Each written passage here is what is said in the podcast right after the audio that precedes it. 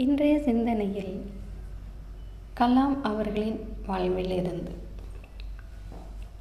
கலாம் அவர்கள் கேரளாவில் உள்ள சாராபாய் விண்வெளி ஆராய்ச்சி மையத்தில் முதன்மை விஞ்ஞானிகளில் ஒருவராக பணிபுரிந்து வந்தார்.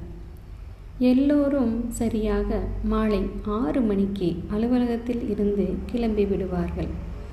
ஆனால் கலாம் அவர்கள் மட்டும் இரவு பத்து மணிக்கு மேலும் வேலை பார்த்திருப்பார். சில சமயங்களில் அங்கேயே உறங்கி விடுவதும் உண்டு.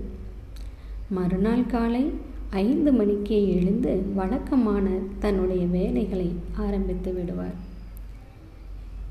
இந்த பணி தொடர்ந்து நடந்து கொண்டே இருந்தது. அவரது அர்ப்பணிப்பும் ஈடுபாடும் தான் அவருக்கு இந்தியாவின் முதல் குடிமகன் என்கிற அந்தஸ்தை தந்தது.